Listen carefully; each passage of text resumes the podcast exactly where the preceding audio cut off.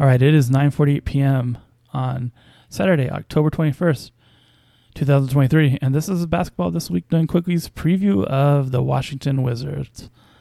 This is the last uh the last of the the regular ones. There's a few more teams that I need to talk about still, but uh saving those until like the literal day before uh the literal day before the season starts just to see if those teams make a trade, but when we're talking about regular previews, it's it's the Wizards. They're the last, just like they're gonna be uh, the last in the league this year in wins.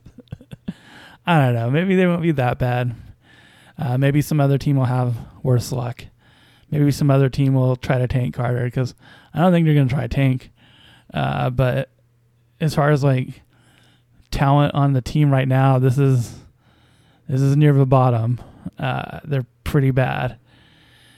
I guess Jordan Poole might be able to, you know, remake his career, but he doesn't even have to at this point. He's getting paid a lot of money. He doesn't need to like save his career at this point. He can he can uh, take a year off and then, you know, ball out in a couple years actually, and then try to get another big contract. He doesn't he doesn't have to do much this year. We have Tyus Jones, who I'm I'm surprised they haven't flipped yet.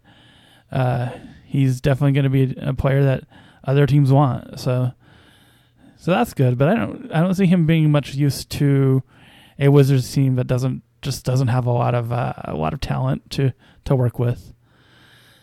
This is already about a minute longer than I thought I would talk about them.